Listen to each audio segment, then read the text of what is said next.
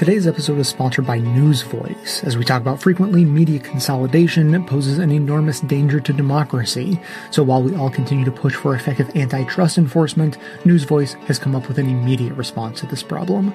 News Voice is a website and app for iOS and Android, which you can access for free if you go to newsvoice.com slash best and it gives you a personalized news feed by aggregating a mix of mainstream, international, and independent media sources. The whole site is fueled by crowdsourcing, so you can upvote stories you think are important, so more people will see them. You can add stories to the site, or you can add a source that's missing for a story.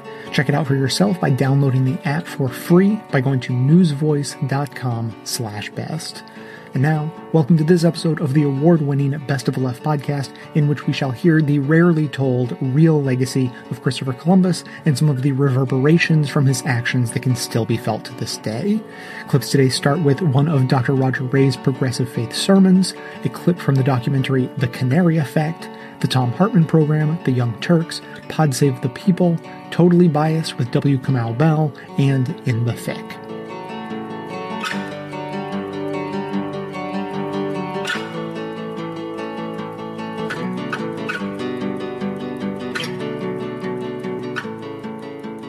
A ritual recitation uh, is written into the 26th chapter of Deuteronomy, and every Hebrew child learns it very early in life. It begins, a wandering Aramaean was my father. It's a short history of how the Jews became a people and how they came to live in what they called the promised land. A wandering Aramaean was my ancestor. He went down into Egypt and lived there as an alien, few in number, and there he became a great nation, mighty and populous. When the Egyptians treated us harshly and afflicted us by imposing hard labor on us, we cried to the Lord, the God of our ancestors. The Lord heard our voice and saw our affliction, our toil, and our oppression. The Lord brought us out of Egypt with a mighty hand and an outstretched arm, with a terrifying display of power and with signs and wonders. And he brought us into this place and gave us this land, a land flowing with milk and honey. Now, in academic terms, that is called the Hebrew Bible's Heilsgeschichte, because in graduate school we like to speak German now and then. It literally means salvation history. It's a version of history told from the perspective that asserts that God made all of these things happen for a reason. The salvation history of the Jews is a symbol for the history of all of the world that followed and the unwritten history of peoples that preceded it. Jewish history begins with a small band of people moving from one country to another in hopes of improving their prospects of having food and a livelihood. Over time, being a part of a non-dominant ethnic group in Egypt made their living conditions bad enough that they left in search of a better place. Now, their own version of that long trip was that God had promised them a land of their own, a land flowing with milk and honey.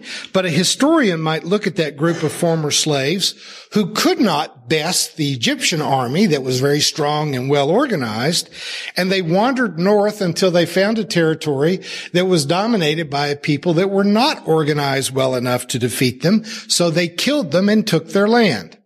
If you take the Old Testament narrative literally, God is a pathological land thief. But we know that it wasn't actually God that promised them the land, but just that they found a land that they could conquer. Migrations have taken place since the first early humans wandered out of northern Africa to populate Asia, Europe, and the Americas, and finally Australia, and everywhere in between. Sometimes the migrations were forced, as when the Assyrians carried the uh, natives of Israel away to be slaves, or when Judah was carried to Babylon to be slaves, or when Americans and Europeans captured Africans and took them away to be slaves.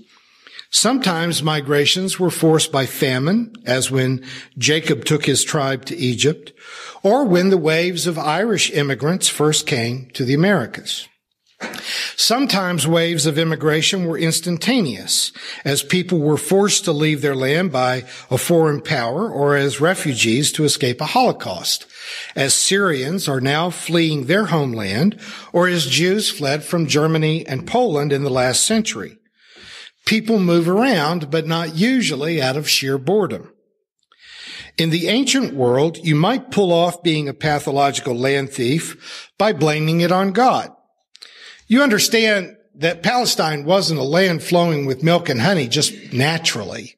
Mean, you ask any farmer, uh, a piece of land left to God's management doesn't produce very much of anything.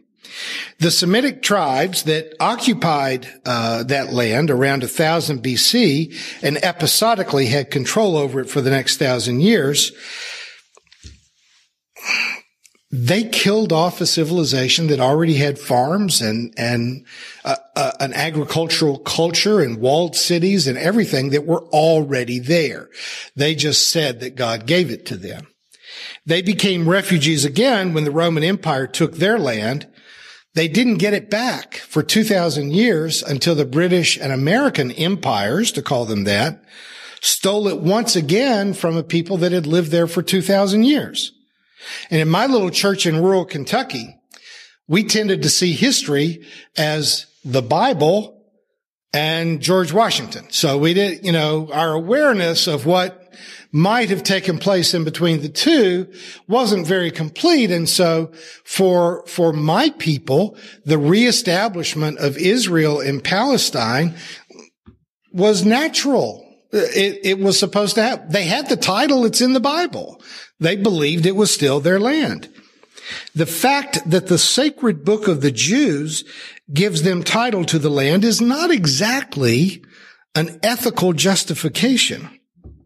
But seeing that requires critical thinking that not only wasn't going on in my little Sunday school class in rural Kentucky, but it wasn't going on in the British Parliament and it wasn't going on in the American Congress. We saw the solution to a European sin as being a land grab from Middle Eastern people. And it hasn't worked out very well, has it? I don't know how to undo it. But a part of our American myth was a poem that we learned in grade school. Most of you could recite it from memory.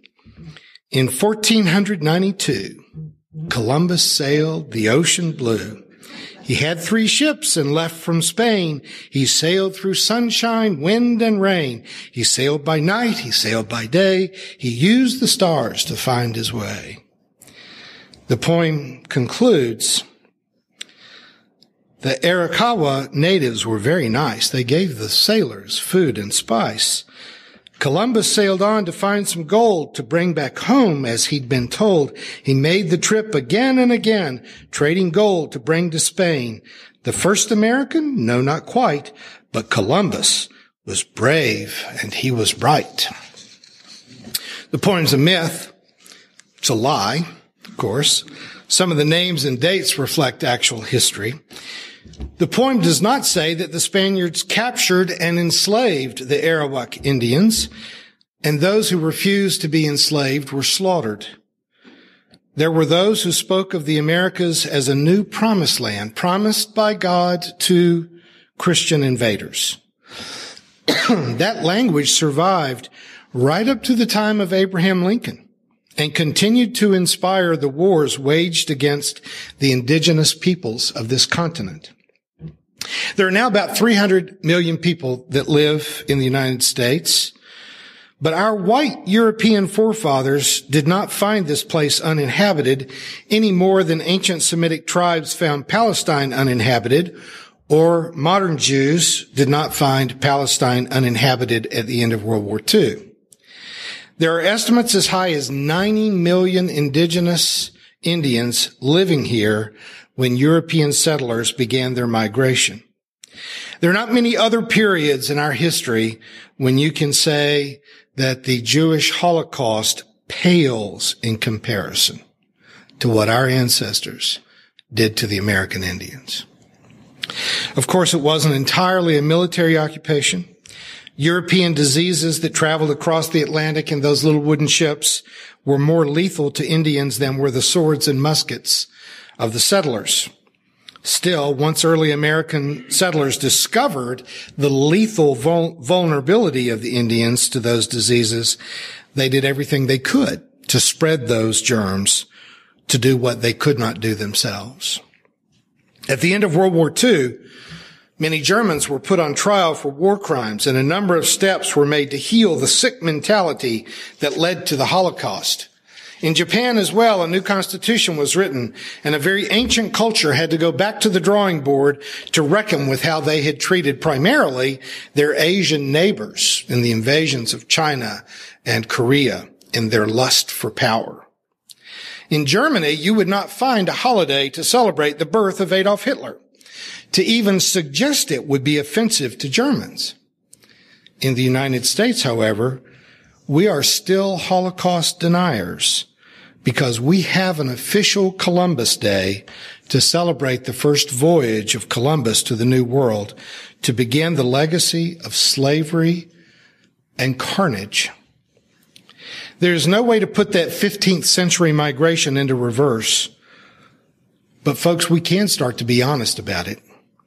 Christopher Columbus is a part of modern history, but he's not a bright and shining part of it uh, calling Columbus brave and bright, how insulting is that to Native Americans? The state of Vermont and the cities of Denver and Phoenix recently joined Seattle, Minneapolis, Albuquerque, and a dozen other American cities in deciding to rename the second Monday in October Indigenous Peoples Day. Now that may seem like a small thing, just changing the name from Columbus Day to Indigenous Peoples Day. But one of the things I've had to learn over the years is that language makes a difference in how we think. And if we can change the language, we can begin to see the plight of Native Americans differently.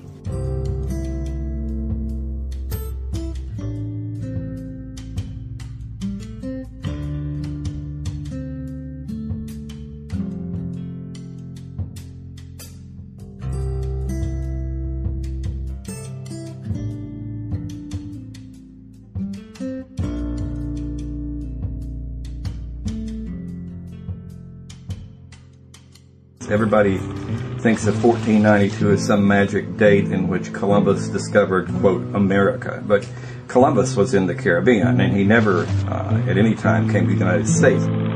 No, he never was near the continental mass of America. He, the great navigator that he was, you know, who washed up on a beach in the Caribbean, half a world away from where he thought he was, gets known as the great navigator. The navigator could never find his way from the island to the mainland. He couldn't discover the continent. Oh, I think it is rather surprising that they should have reddish brown skins. But now, since we have landed in India, then these people must be Indians. It's very interesting that uh, Columbus's first comments regarding the Native American or the indigenous people was that they were uh, very loving, giving. They would uh, trade or give anything uh, that they uh, had. They were without malice, without guile. Uh, the the whole concept that Columbus thought these were savage people was uh, totally incorrect.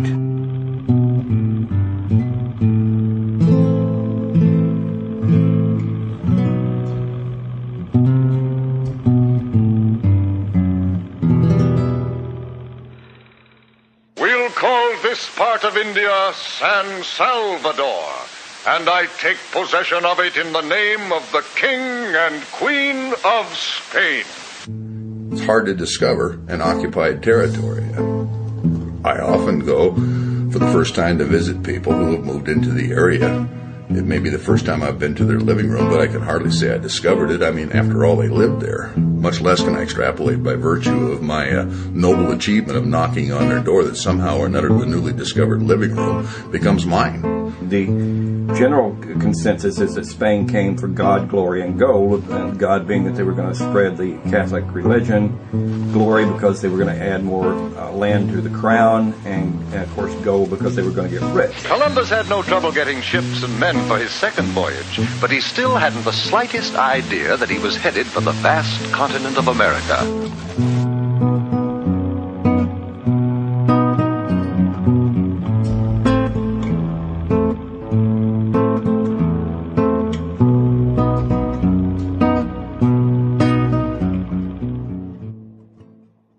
They issued documents to the native people to be read to the native people saying if you don't uh, if you don't convert to uh, Catholicism and give us the gold, we will do all types of harm to you. We will kill your families. We will take your land. We will enslave you. And when Native people uh, didn't tell them where they, the gold was, or in many cases didn't know where the gold was. The Spanish simply tortured these people. They burned them at the stake alive. They had uh, they had uh, large hunting dogs that they fed the Indians to. It was death and destruction. Bartolome de las Casas, who was there during Columbus's tenure as governor of the island, placed the beginning population at about three million. 20th century historical demographic studies have placed it as high as eight and a half million, whatever the reality actually was.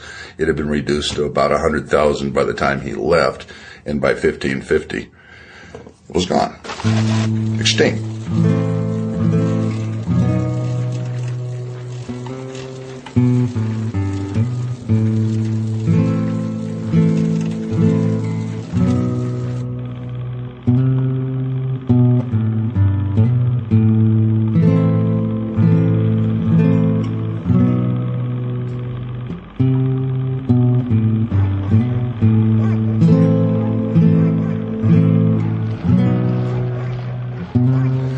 Columbus is symbolic, but what Columbus symbolizes is hideous. Columbus being valorized in the mythology of the United States is roughly the same as Germany valorizing Heinrich Himmler now and then teaching this to Jewish students as well as German students and conditioning them to accept it. But each year on October 12th, we celebrate Columbus Day the anniversary of that day in 1492, when Columbus first sighted the land of the New World, America.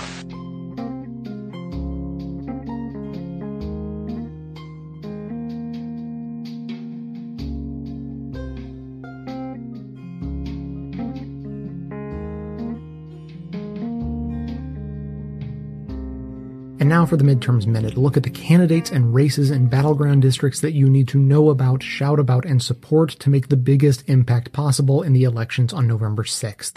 And a reminder that we've set up the Midterms Minute HQ at bestoftheleft.com slash midterms, where you can view every spotlight segment we produce, every battleground race in the country, all the Justice Democrats, brand new Congress, and our revolution candidates running in November, volunteer resources, and more. Again, that's at bestoftheleft.com slash midterms. Today we're going to talk about the battleground races in New York, which is one of five states the political wonks say will determine the majority in the House. Many of these districts are upstate, an area that polling shows doesn't seem to be responding to the blue wave fever. Senator Gillibrand and Governor Andrew Cuomo are both all but locked in for the reelection, so we'll jump right into the House races. In New York's 11th district, which includes Staten Island, Democrat Max Rose is challenging Republican incumbent Daniel Donovan. Donovan actually voted against Trump's healthcare and tax bills in 2017, but is still a big Trump supporter and was endorsed by the president during the primary. Rose, a former nonprofit healthcare executive, is running on a burn the house down campaign that calls out establishment Republicans and Democrats for failing the people, saying they all gotta go. This race is rated by the Cook Political Report as likely Republican. In New York's 19th district, Democratic attorney Antonio Delgado is challenging Republican incumbent John Faso. Delgado's campaign is focused on establishing universal health care coverage through a public option, while Faso voted for the Trump Care bill and didn't bother to show up to the town halls his constituents demanded. Faso has also been called out for racial dog whistling, for using lyrics from Delgado's old rap songs in attack ads to call him an outsider with different values. But Faso is now behind in the polls in a district where Trump surged and is being outraised by Delgado. This race is considered a toss-up. In New York's 22nd district, Democratic Assemblyman Anthony Brindisi is challenging Republican incumbent Claudia Tenney, who has received at least $100,000 from health insurance companies and falsely stated that, quote, so many of these people that commit the mass murders end up being Democrats, unquote. Although Trump surged here with a 16 point win, Brindisi significantly outraised Tenney in the first quarter and had a four point lead in the polls at the end of August. The race is currently rated a toss up. New York's 27th district was almost an open seat race after Trump allied Republican incumbent Chris Collins announced he was suspending his campaign. Then days later, he was arrested and indicted by the FBI for insider trading. This put the seat in play, but Republicans were having trouble finding a new candidate. However, a few weeks ago, Collins resurfaced, saying he's back in the race because, quote, the stakes are too high to allow the radical left to take control of the seat in Congress, end quote. Democrat Nate McMurray is challenging Collins, but it is still an uphill climb in one of the reddest districts in the state, and Democrats haven't officially promised funding support. The National Republican Congressional Committee chairman has said he won't spend a dime in this race because he's confident, despite the FBI indictment, Collins will win. The race is currently rated as leaning Republican. To vote in the midterm elections in New York, you must be registered, have your application postmarked, or have made an in-person request by October 12th. Absentee ballot options and deadlines are complex, so we recommend taking a look at the elections.ny.gov website for that information. It's never too early to check registration cutoff dates and absentee ballot request and submission dates in your own state. We highly recommend reviewing your state's important dates and voter ID laws at rockthevote.org as soon as possible to ensure you'll be able to vote in the general election. Links to all of the information you heard today, as well as additional resources, are linked in the show notes, and today's Midterms Minute, along with all of our election information, can be found at bestoftheleft.com slash midterms. So if making the blue wave a reality in November is important to you, be sure to hit the share buttons to spread the word about supporting Democrats in battleground races across the country via social media so that others in your network can spread the word too.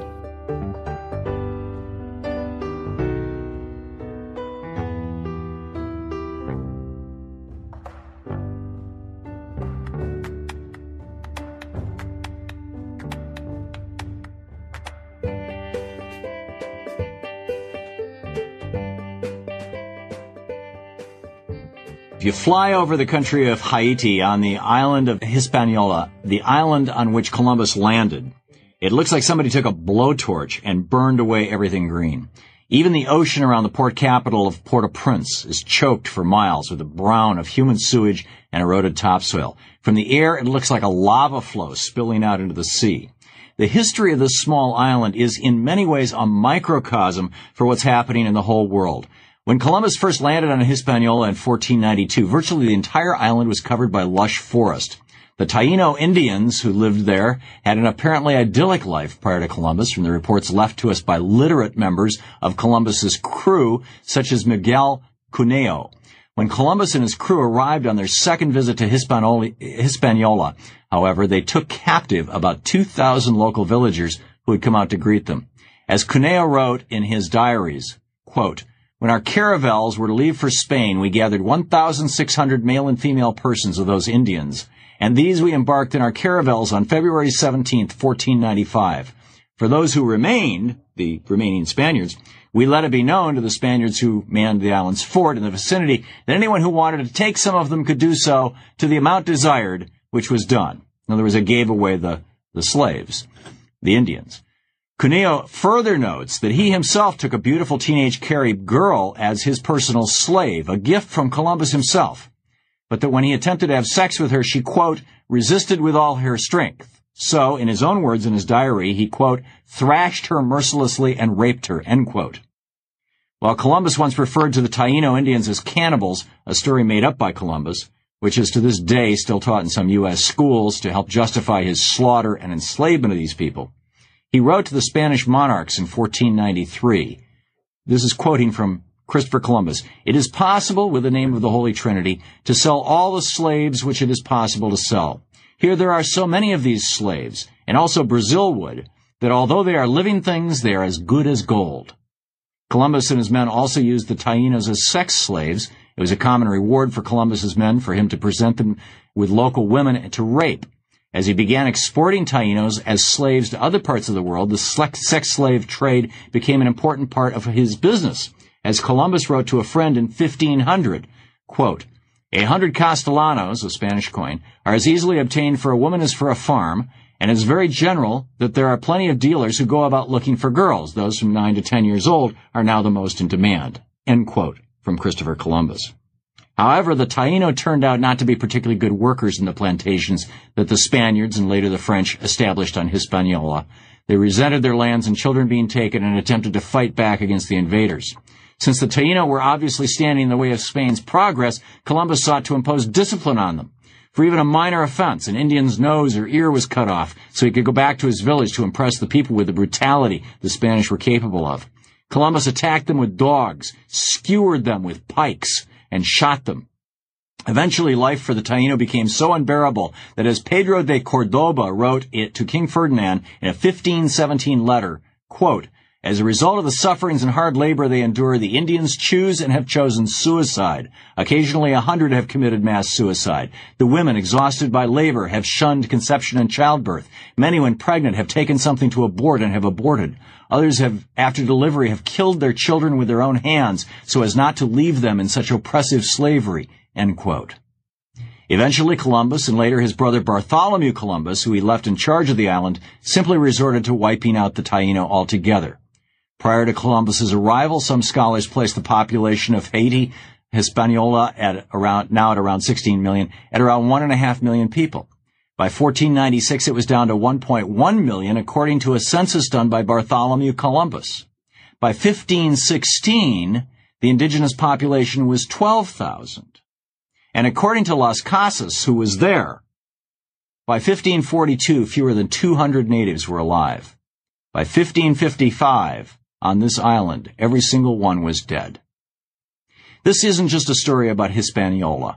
The same has been done to indigenous people worldwide. Slavery, apartheid, the entire concept of conservative Darwinian economics have been used to justify continued suffering by masses of human beings. Dr. Jack Forbes, professor of Native American Studies at the University of California at Davis and author of the brilliant book Columbus and Other Cannibals, uses the Native American word wetiko to describe the collection of beliefs that would produce behavior like that of Columbus. Wetiko literally means cannibal, and Forbes uses it quite intentionally to describe these standards of culture. We, as he said, eat or consume other humans by destroying them, destroying their lands, taking their natural resources, and consuming their life force by enslaving them either physically or economically. The story of Columbus and the Taino is just one example. We live in a culture that includes the principle that if somebody else has something we need and they won't give it to us, and we have the means to kill them and get it, it's not unreasonable to go do it, using whatever force we need to. In the United States, the first Indian war in New England was the Pequot War of 1636, in which colonists surrounded the largest of the Pequot villages, set it afire as the sun began to rise, and then performed their duty. They shot everybody, men, women, children, and the elderly who tried to escape. As Puritan colonist William Bradford described the scene, it was a fearful sight to see them thus frying in the fire and the streams of blood quenching the same, and horrible was the stink thereof, but the victory seemed a sweet sacrifice, and the colonists gave praise thereof to God who had wrought so wonderfully. The Narragansett Indians, up to that point friends of the colonists, were so shocked by this example of European-style warfare that they refused further alliances with the whites. Captain John Underhill ridiculed the Narragansetts for their unwillingness to engage in genocide, saying the Narragansett wars with other tribes were more for pastime than to conquer and subdue enemies. In that, Underhill was correct. The Narragansett form of war, like that of most indigenous older culture people and almost all Native American tribes, does not have extermination of the opponent as a goal. After all, neighbors are necessary to trade with, to maintain a strong gene pool through intermarriage, and to ensure cultural diversity.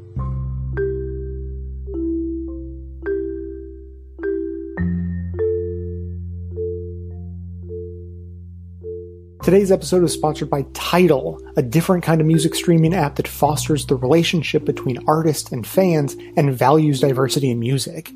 They offer unlimited music and videos available completely ad free, so you can play your favorite classics and discover new artists, but that's not all.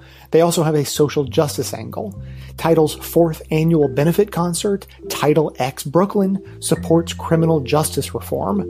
Tidal knows as well as you and I do that over 65% of prisoners serving life without parole for nonviolent offenses are African American, and one in every 15 African American males is incarcerated, compared to just one in every 106 white men.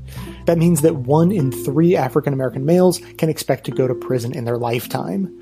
All net proceeds from Tidal X Brooklyn help support charity organizations dedicated to reforming the policies that lead to these stats, such as the Equal Justice Initiative, Reform, the Innocence Project, and Cut 50.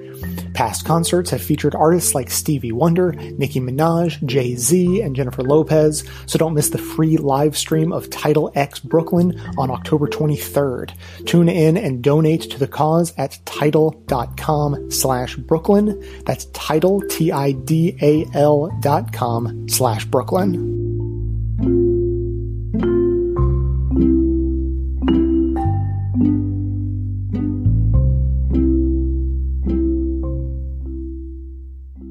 In 1492, Columbus sailed the ocean blue, and what followed was a bloody, greed-fueled cataclysm of slavery, dismemberment, extortion, rape, child trafficking, biological warfare, feeding living people to dogs, and general mass murder. So then he got a federal holiday. Can we not? Los Angeles has just ruled to change Columbus Day to Indigenous Peoples Day. Some people are pissed off about the move, but not only was LA totally right to make this decision, other cities, states, and the whole country would be wise to do the same.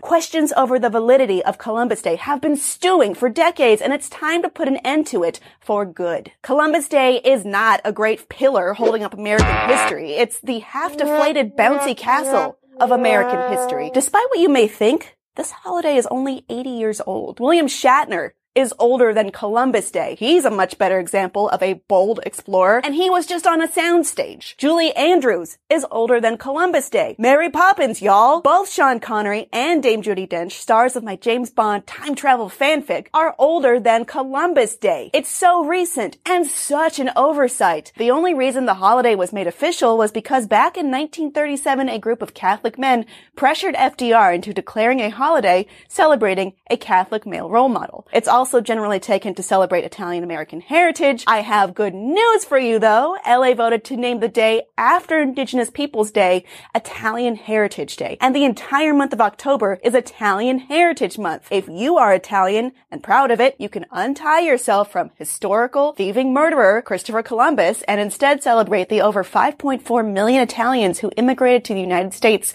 since 1820. Or Amerigo Vespucci, who this country is actually named after.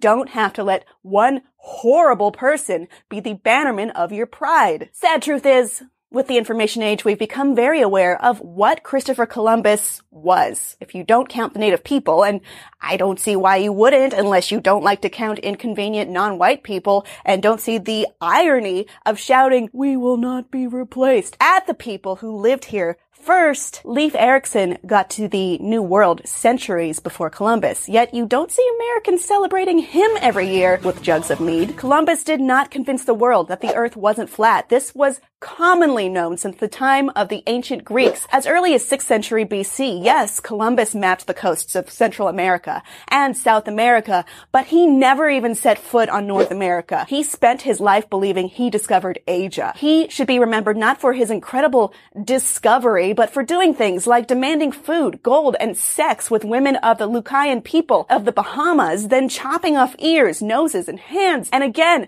feeding dismembered but living people to dogs until he got his way. He forced people into labor, he sold women into sex slavery, and noted young girls could fetch an even higher price. He chained people to ships and let hundreds of them die. He's responsible for disease and starvation that claimed lives estimated in the millions. According to USHistory.com, even his most ardent admirers acknowledge that Columbus was self-centered, ruthless, avaricious, and a racist. This man does not deserve the same national significance as veterans Martin Luther King Jr., George Washington, or even Labor Day Joe, a Labor Day mascot I literally just invented. When we get new information, we should be able to make better informed decisions. A change of mind and culture should happen. To keep something just because oh, that's the way I always thought it was is a stupid rationale and shows your inability to adapt and apply critical thought. I'm not saying Italian Americans and Catholics shouldn't be celebrated, nor that any race of people are innately better than anyone else. I'm saying that while all groups of people divided by race or religion or gender or geography or whatever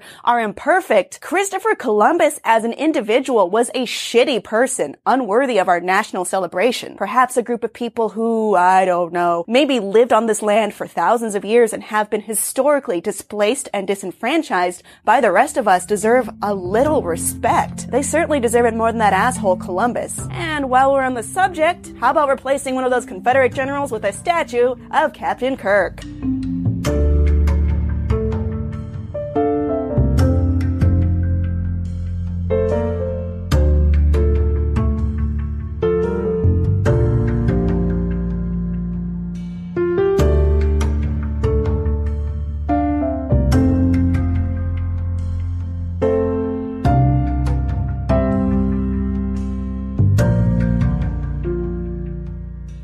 As many of us know, the legacy of Columbus is something that has been complicated over the last several years. Um, and you've had many, many cities and universities and states uh, pushing to have us think differently about uh, Columbus the man and, and what we think about having a day that celebrates someone with uh, a legacy that is uh, not sort of singularly uh, positive in the way that we are often taught in our in our uh, American history classes in elementary school. So, you know, throughout the 19th and 20th centuries, politicians have hailed Columbus as somebody who brought culture and civilization to Americas, and even today, Trump put out a statement and he said, "quote." The permanent arrival of Europeans to the Americas was a transformative event that undeniably and fundamentally changed the course of human history and set the stage for the development of our great nation. End quote. So for a little historical context, the holiday officially began in 1937 following a huge um, influx of immigrants from from Italy, uh, and the federal government proclaimed that Columbus Day would be a national holiday. Uh, but now, obviously, again, we're that legacy is being complicated and we don't see him just as this sort of skilled and courageous explorer who discovered the Americas, but someone who uh, was incredibly arrogant, who had uh, terrible administrative capacity and a sort of questionable morals. And we know that Columbus and the crews that he brought over, uh, the implications of them coming over resulted in the wholesale transfer of wealth, land, and resources from Native Americans to Europeans, that they enslaved indigenous folks, and that the European diseases that they brought over with them decimated native communities by upwards of 90%. And so because we're starting to think differently about Columbus and his legacy, uh, since 1992, different cities across the country have been sort of stepping back their commemorations of Columbus. And, and even in July 2015, Pope Francis, uh, you know, Columbus is a, a known and noted, uh, member of the Catholic Church, uh, Pope Francis apologized on behalf of the Catholic Church, saying, quote, for crimes committed against the native peoples during the so-called conquest of the Americas. Um, and so, you know, obviously there's a long and complicated legacy with Columbus, as there are with many of the people who are associated with the founding of the Americas and the United States. Um, and, and it's interesting to think about how we can conceive of his legacy differently, uh, and do more to acknowledge the people who were actually here before him and who actually, um, whose legacies have been sort of, uh, erased uh, wholly from, from the narrative of the United States and, uh, I'm, I'm excited to see that more and more cities are, are taking this up.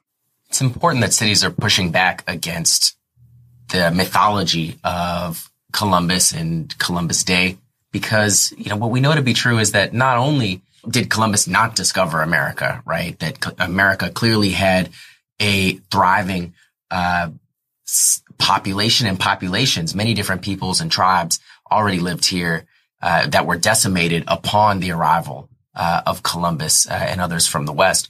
But we also know that even the story about what happened when Columbus got here is untrue. So, you know, he wasn't even the first Western European to get here. Leif Erikson came from uh, Western Europe and arrived in uh, like 400 years before Columbus did. We know that when he did arrive, that he committed heinous crimes. Uh, you know, Columbus cut off the hands of native peoples. And ex- if they didn't bring him as much gold as he wanted to, you know, he was a, a despicable man. And so I think, you know, it's important that cities are challenging the mythology of him and doing that through sort of this opportunity of critiquing and changing the holiday. I, I hope that more people will realize this and, and not only sort of deconstruct who Columbus was, but begin to learn more about the indigenous peoples who were here before Columbus and continue to be here uh, and celebrate that uh, through Indigenous Peoples Day. Yeah, um, just to put it in a bit of context, there are four states, three universities, and 55 cities who officially celebrate Indigenous Peoples Day on today. Um, I think it's critically important that we acknowledge this history. Obviously, if we don't learn our history accurately, we're doomed to repeat it. Um, it's even more important though that for native peoples in this country that we actually fulfill our treaty duties, which quite frankly are the very bare minimum of what we should be doing. Um, and we, and you know, the federal government is falling short of that every single day and everything from education to healthcare. Um, I often see, especially on Twitter, um, but I often see people essentially say, you know, that this is what happens when you lose the battle. Um, and this kind of you lost argument is built on the premise that a subjugation of other human beings is at all okay, which is deeply troublesome. Um, that's certainly beneath us. It's beneath our purported aspirations as a nation. Um, and if you uh, want to take some time this week to learn more about the history of indigenous peoples in this country, which I think is really important. Um, there's a great book called The Barbarous Years, um, which actually, uh, properly displays and, and walks through the history of America's early years and the kind of genocide that, um, that indigenous people went through. There's also a website that I often refer to because I'm really fortunate to work with a number of native people and American Indians here, um, called manataka.org. It's M-A-N-A-T-A-K-A. And what it has is American Indian history as told by American Indians. And I'm, I'm reading the title right now in case people are wondering about the nomenclature. There's often, um, what folks are choosing and self-determining to be called. Um, but there are multiple tribes and nations that have uh, histories that were previously oral that have been recorded on this website. And so as we think about people speaking for themselves, that is another really great resource. One of the things that's happening in Canada with the indigenous population is in some ways a form of reparations. In between the 1960s and 19 80s, Canadian social workers were forcibly separating Indigenous children from their families and putting them up for adoption by non Native families in Canada and around the world. And the government just reached a settlement with the indigenous populations. It'll affect as many as 30,000 people, and they're going to pay around $750 million in the settlement. So we've seen countries make amends for the terror that they inflicted on communities, uh, both a long time ago and even more recently. And I just want to make a quick note. I know that we've we've all been discussing um, and using the term like native communities and native uh, indigenous peoples and uh, things of that nature. But it's important just as a reminder that like Native Americans are not a homogenous group of people. That there are like many tribes and many communities with uh, many diverse cultural idiosyncrasies. And and while we are using the term uh, or a different array of terms in order to to bring attention to a sort of larger demographic of people, it's always important to keep in mind that uh, there are many tribes within this larger demographic um, that have their own unique cultures, their own unique histories, uh, and that's just something important to keep in mind as we have these increased conversations about indigenous peoples and, and Native Americans. That there are uh, many folks who belong to those groups.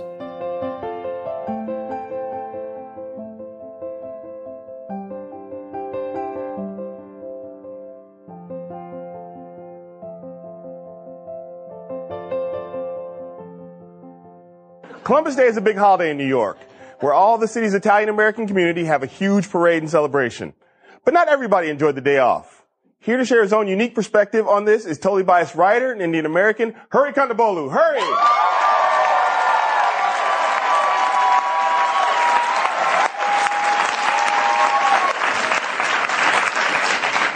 Christopher Columbus was a demon.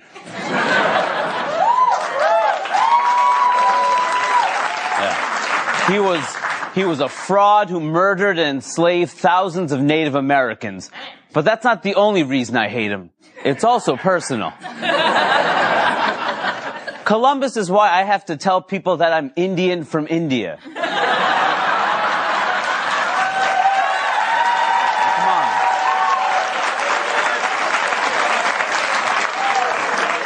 For real? Of course I am. That's where Indians originally come from.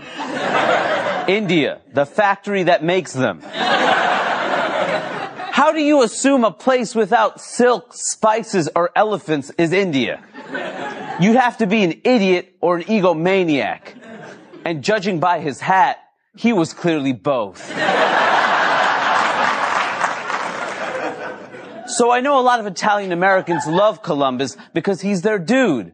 But Italians, you got a lot of dudes. I mean, why not have Joe DiMaggio Day instead? Right? He was a Hall of Fame baseball player with a record 56 game hitting streak. Look at his stats. career 325 batting average, seven straight seasons of over 100 RBI, and most importantly, no career genocides.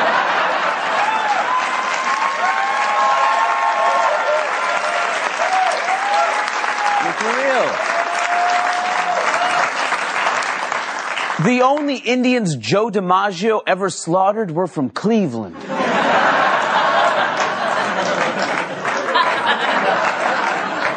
One thing that makes me feel better about Columbus is that when he got to hell, and he definitely went to hell, he probably thought to himself, fire, screaming, the devil. Oh wow. I think I just discovered heaven. So screw Christopher Columbus and long live Joe DiMaggio. I'm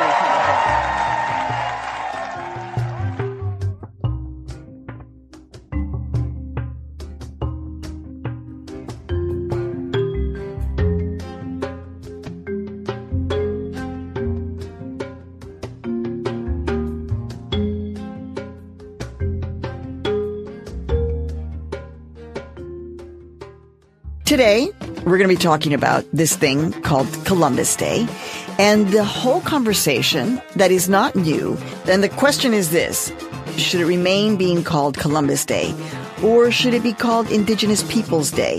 The change to Indigenous Peoples Day has been getting a lot of momentum recently.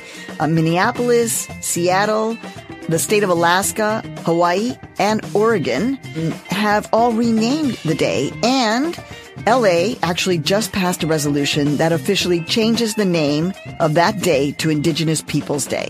Right. And Mitch, you were the council member who pushed that initiative forward. Why was it so important to you? I, I was, and it's so interesting because uh, I was elected to the Los Angeles City Council in 2013. Uh, and then I get on the city council and I am um, officially hosting the annual uh, Indian Native American Heritage Day and I'm surrounded by all these tribal leaders and these elders, and they're looking at me, and I, am realizing that I'm the first city council member that belongs to a federally recognized Native American tribe. And by year two, I thought, I, I can't let these folks down. I've, I've got to do what's right through a, a nearly two year long process. We all together collaborated and landed on Indigenous Peoples Day. So, Chrissy, why do you think that Columbus Day should be changed to Indigenous Peoples Day? Well, for me, this is really about righting a historical wrong. Um, I really believe that we need racial justice and truth and reconciliation in this country. I think the events at Charlottesville have shown us an ugly side of white supremacy and white nationalism that we really need to fight against. And Indigenous peoples need to be included in those conversations. This isn't just some relic of history. Celebrating a genocidal figure such as Columbus has real consequences today uh, for our young people and for all of our community members. I don't know about you, Maria, but at least in the world in the Latino digital space that I I've been a part of, this is a really controversial subject and it's really really intense. But I think what I'm seeing recently is that sort of the connection between Columbus and white supremacy. Well, and also colonialism. Uh, uh, this country was conned into celebrating Columbus Day during a period when Native Americans had no power whatsoever um, didn't even have the right to vote and, and in some states until the 1940s. And it's just crazy to think that we uh, expect young people and anyone else for that matter to go along with the romanticized so-called discovery in the Columbian Exchange, which really uh, the Columbian Exchange was just slavery. So I think I think we shine a light on the truth. We flip the switch and we honor First Peoples instead of of this person who's, as Chrissy mentioned, associated with genocide. Now, I'm going to totally fess up here, guys. I'm half Paisan. My mom is Bronx Italian. Oh my God, I'm having a moment. Yeah, I'm, I was born in Puerto Rico. I'm, I was born in Puerto Rico and I'm, my mom's family is, um, Italian American. I guess the question for you, Chrissy, was the debate really about Italian Americans versus Native Americans? Like what, what, what was it about the debate, like that you saw from, from, from this change in the name? I'm glad that you asked that because a lot of people conflated Italian Americans and Columbus. And as, you know, the Native community came to the table, we've actually had a forum where we came together and talked uh, the Native American community and members of the Italian community that were against the change. And honestly, after about two and a half hours of conversation, which was very emotional on both sides, um, you know, the majority of the Italian people in that room, we changed their hearts. Wow. They cared about Columbus Day because they cared about Italian people and Italian culture and they wanted that celebrated, but that they recognized that this was not a good man and they no longer wanted to be associated with him. Wow. There's actually a coalition of Italian American academic and leaders in Los Angeles and in some other parts of Southern California who are actually petitioning against Columbus Day as a federal holiday because they also don't believe that Columbus is a good represent- representation of Italian American heritage and culture. So the idea that this was Native Americans against the Italian community is a complete misnomer. That that did not happen. There were a few Italian American leaders that you know uh, that were against the name change, but it wasn't the entire Italian American community. What's the big deal? We don't realize that at one point in this country, to be Catholic in this country, um, to be Italian Catholic was to be persecuted. Right. This isn't about Catholicism, though. There's just no connection whatsoever with the man, Christopher Columbus, and Italian heritage. The country of Italy didn't even exist until I think it was 1861, uh, nearly 400 years later. So I think that the two are conflated by some. W- one of the results of the action we took on the city council was, I thought, very thoughtful, and that that is because we know there's sensitivity uh, toward uh, to that date. We landed on October 12th as a day to recognize Italian American heritage, while, like I mentioned earlier, removing that stain on the administrative code. When you factor in the the statistics that are dire in, in Native America, you have just off the charts early death, uh, infant mortality, uh, diabetes, uh, school dropout, you name it. And that's just one of the results of, of a 500 year genocide. And we have to do all we can to bring that psychological harm to an end. And I think ending Columbus Day is part of that process. There's been a push to remove the statue of Columbus from Columbus Circle, which is kind of like, you know, it's a central location. Everybody knows Columbus Circle. What do you think about that? Should a place like New York City follow the lead of New Orleans and other cities that have removed monuments um, and remove Columbus from Columbus Circle. New Yorkers could engage in the same kind of dialogue we had in Los Angeles. And if Columbus Circle, they decide that the statue needs to be removed or placed somewhere else, that's how it'll be figured out. But I think that we're in the midst of a first people's awareness across the whole planet. No good can come from denying the truth. I, I have no fears that where these conversations will go. Um, but I would I would just urge everyone that engages in them to listen to one another, um, and and not be afraid to endeavor to move forward to have these types of conversations. Let me just lastly say about uh, something else that is unambiguous: those Civil War monuments to the Confederate, uh, you know, so-called heroes it's about time those came down uh, because those are symbols of hate and genocide and oppression. And, and we can no longer tolerate that in, in this country. You know, I, I actually, um, I, I, I don't think that, like, I'm not in favor of also erasing the complexity of history. Right. And Columbus, um, you know, he was an essential part of history and, and what, and what ended up happening in the Americas.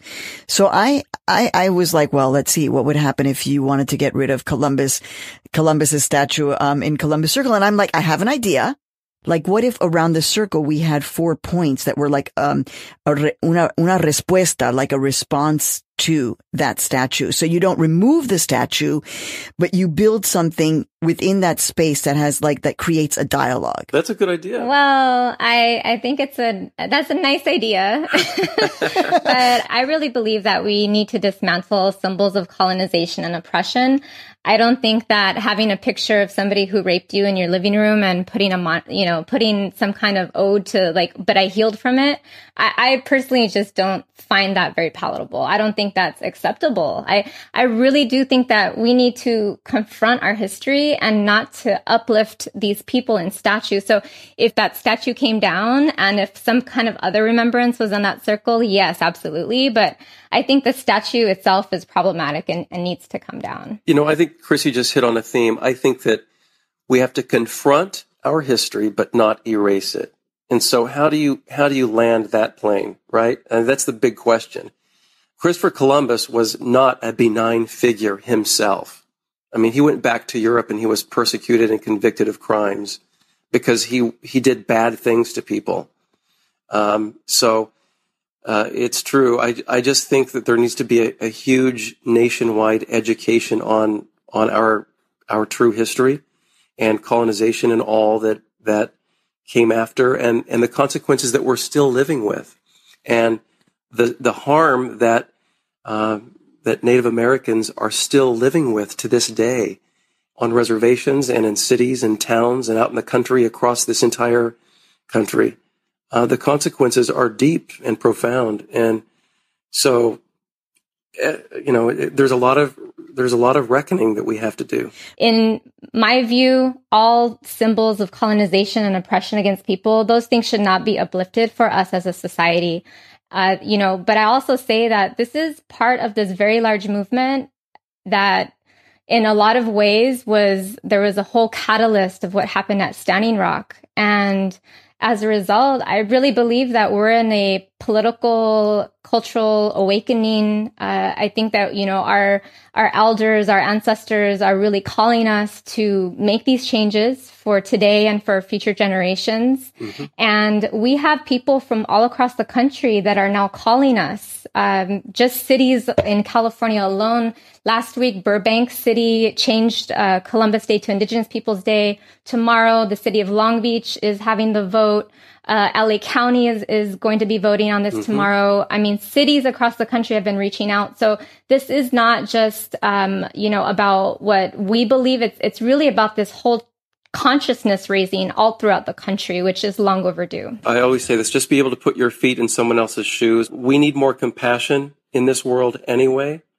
And to think that you can cavalierly just dismiss uh, a racial stereotype of the Redskins an exaggerated, you know, uh, figure, and and think that that doesn't affect uh, Native American kids, um, you know, going just going about their lives or families, and think that, that that's okay, is no longer acceptable. Just waving away the the uh, effects of of colonialism and the devastation of Native America uh, is no longer acceptable. Uh, I would like listeners to just keep something else in mind the genocide that Christopher Columbus set in motion upon his first voyage in 1492 is the greatest genocide ever known on the planet. It, it, it, affected the entire Western Hemisphere, the consequences of which we're all living with today. So we have things to re- reconcile at the national international level, but also just within ourselves. I mean, how do I reconcile my own feelings about things? I'm of mixed race. I'm mostly Irish, but I'm also patriotic. I love saying the Pledge of Allegiance and singing the national anthem. Everyone should be entitled to that privilege, and and they're not as long as we have institutionalized symbols that are racist and and harmful psychologically. That's what we've got to address because un, until we do, n- there's not a level playing field for everyone. And and I think it's time to, as Chrissy mentioned, raise that consciousness, and we'll all be better off as a result.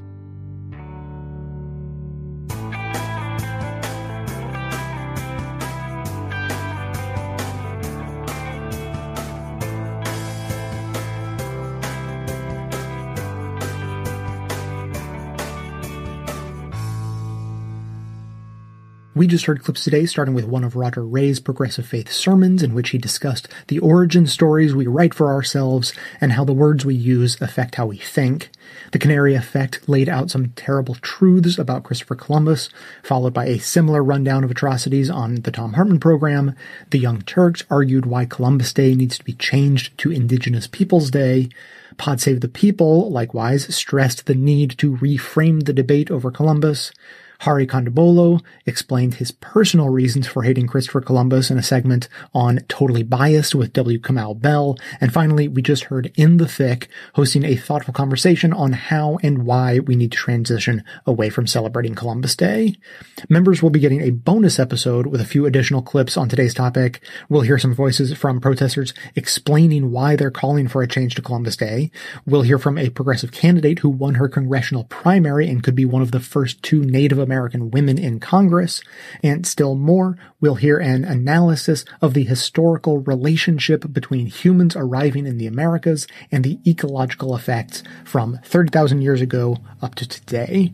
To hear all of that and for other details on membership, visit patreon.com slash best of left. You can find that link in the show notes on your devices, which is also where you can find links to each of these segments in today's episode for easy reference and sharing. And now we'll hear from you.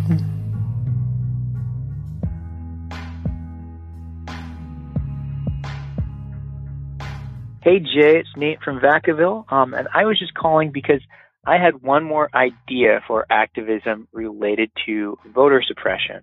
Part of our positive agenda for counteracting voter suppression should be advocacy for a election day holiday. Um, there's a bill called Democ- uh, for what would, would be called Democracy Day, um, which would just be a day off to celebrate our right to vote to discuss political issues and to vote. And that's a, a national holiday, and that's definitely not going to happen right now, but we don't have to wait to take action. You can advocate on the state and local level, and maybe we could get results that way, but also, if you can, please do not go to work on election day. Take a leave of absence, use a vacation day, whatever you can do without taking any risks you aren't willing to take this next election, you know, is very important, and vacation days are also very important. But I think that you know many of the listeners here, if they're honest with themselves, they would know what priority to put on the vacation day. So on the day off, what you should be doing is take helping get people to the polls in any way that you can, and you want to talk about this as an act of protest against voter suppression and in support of Democracy Day and maybe we could get some concessions from companies giving more time off for their workers to vote, state and local people getting more time off to vote, more protections, maybe even some state and local democracy days. Maybe we wouldn't get any concessions. But if we, even if we don't, the cool thing is that we're still helping us, helping our chances in the next election. So yeah, the two most powerful tools that we have on the left is our vote and the ability to withhold our labor. And yeah, why not do them both at the same time? Thanks, Jake.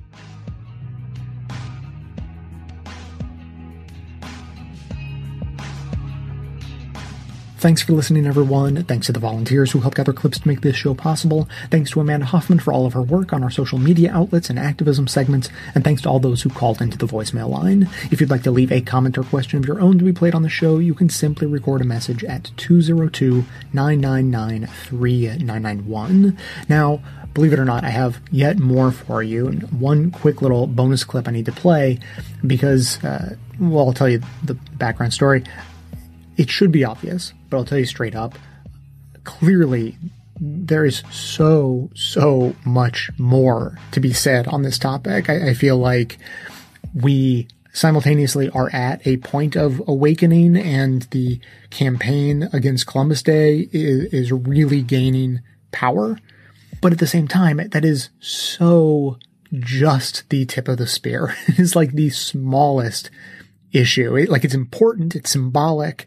As Roger Ray said, the words we use make a difference and it changes how we think about things. So it's, it's totally important. But at the same time, there are so many super serious issues that need to be dealt with, all relating to the history of colonialism and the impacts they've had on native peoples throughout the Americas. That said, I plan to do more episodes on this topic, but diving into deeper, more specific areas, not just Columbus, but uh, what happened after that and where we are now. So, and honestly, this is a topic I should have dived into before now, long, long before now. I'm ashamed that I didn't. Uh, frankly, we, we have uh, Dr. Roger Ray, who we heard from today, to thank for today's episode. As you may remember, uh, people on Patreon now get to vote on upcoming topics. I put out a list of, you know, about a half a dozen options for topics, but all, always leave it open for people su- to suggest something else on their own. And Roger Ray suggested an episode on Columbus Day slash Indigenous Peoples Day. It's been an issue that he's been on top of for years. And frankly, I had sort of meant to do this before, but always just sort of forgot or didn't have the chance. Anyway, I, I don't have a good excuse. I haven't done it up to this point. I, I meant to. So I, I, plan to do more episodes on more deeper topics, sort of on the same genre. But during my research for today's episode, that gave me some insight into all of the different directions uh, this topic can go. Uh, I found one thing that I simply like, I'm not going to be able to fit it into a show. I can't even make a bonus episode about it. So all I can do is play a little clip for you and suggest you go check it out for yourself. So this little bonus clip I have for you is uh, from a public radio show produced in New Hampshire called Outside In. I think they write it outside slash in. And they did a series called Powerline, and it relates to New Hampshire because it's about a, a proposed work project to run a big power line through New Hampshire.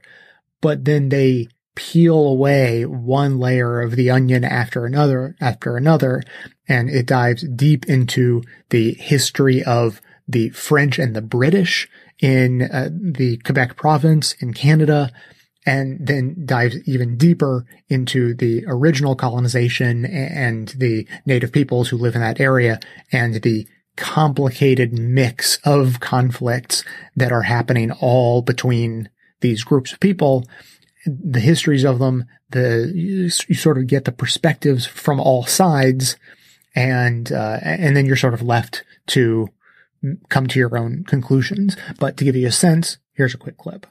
Remember, this is a community that voted 70% in favor of making a deal with Hydro-Quebec. But these frustrations with the company are about more than just dams and reservoirs or security checkpoints.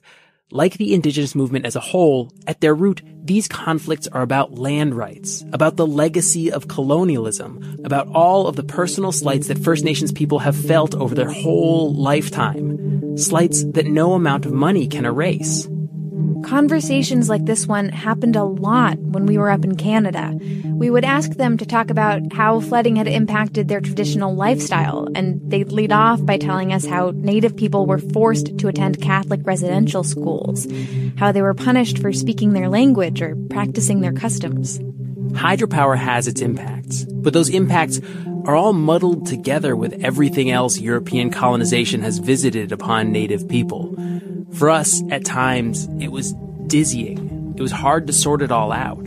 As we came back home, drove hours in the car, and talked about everything we had heard, what we settled on is this. Opposition to hydro development is about something much bigger than the actual projects themselves.